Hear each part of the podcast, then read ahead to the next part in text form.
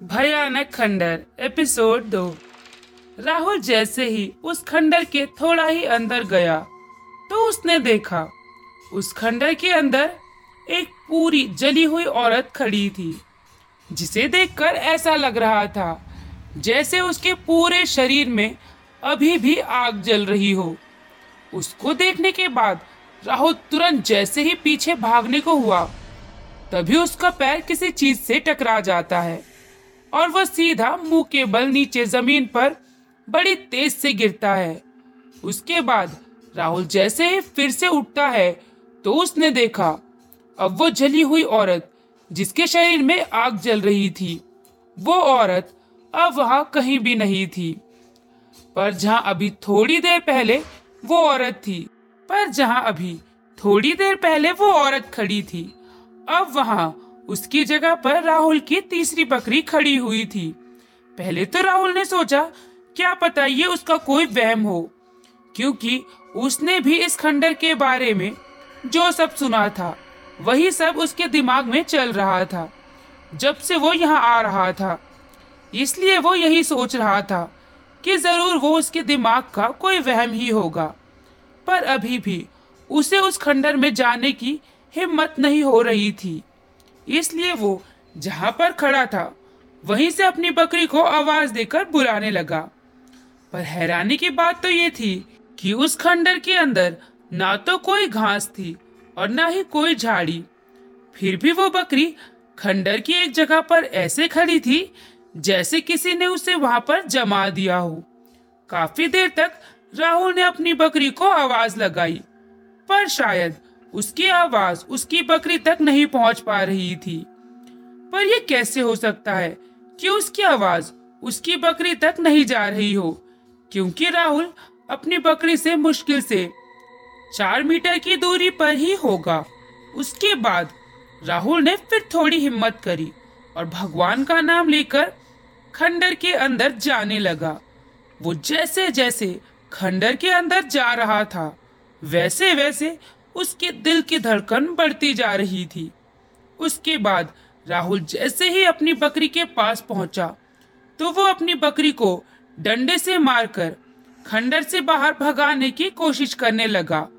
पर पता नहीं उस समय उसकी बकरी को क्या हो गया था कि उसके बार बार डंडा मारने पर भी वो बकरी अपनी जगह से नहीं हिली। पर राहुल ने तभी हार नहीं मानी। और उसके बाद राहुल ने अपना डंडा नीचे रखा और अपने दोनों हाथों से बकरी को धक्का देकर ले जाने की कोशिश करने लगा। पर उसकी पूरी जान से धक्का देने के बाद भी वो बकरी अपनी जगह से जरा भी ना हिली। राहुल अपनी बकरी को धक्का दे रहा था, तभी उसे उसके पीछे से किसी के चलने की आवाज़ सुनाई देने लगी। आवाज़ सुनकर राहुल एक झटके में पीछे मुड़ा। तो उसकी आँखें फटी की फटी ही रह गई और उसके अंदर एक डर का बवंडर सा बनने लगा।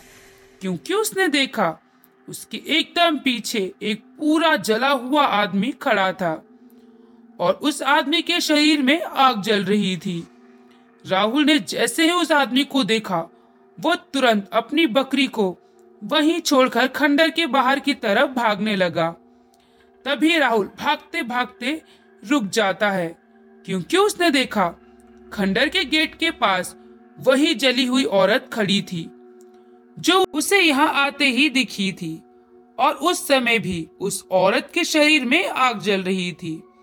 और उसके बाद वो औरत और वो आदमी राहुल की ओर बढ़ने लगे।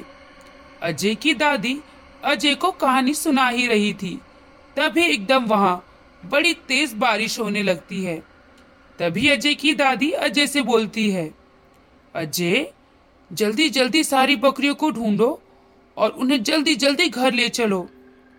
फिर अजय ने कहा, पर दादी कहानी फिर अजय की दादी ने कहा, बेटा, पहले सारी बकरियों को घर ले चलो, फिर बाद में बाकी कहानियाँ सुनाऊँगी। उसके बाद अजय और अजय की दादी सारी बकरियों को ढूंढकर घर ले गए।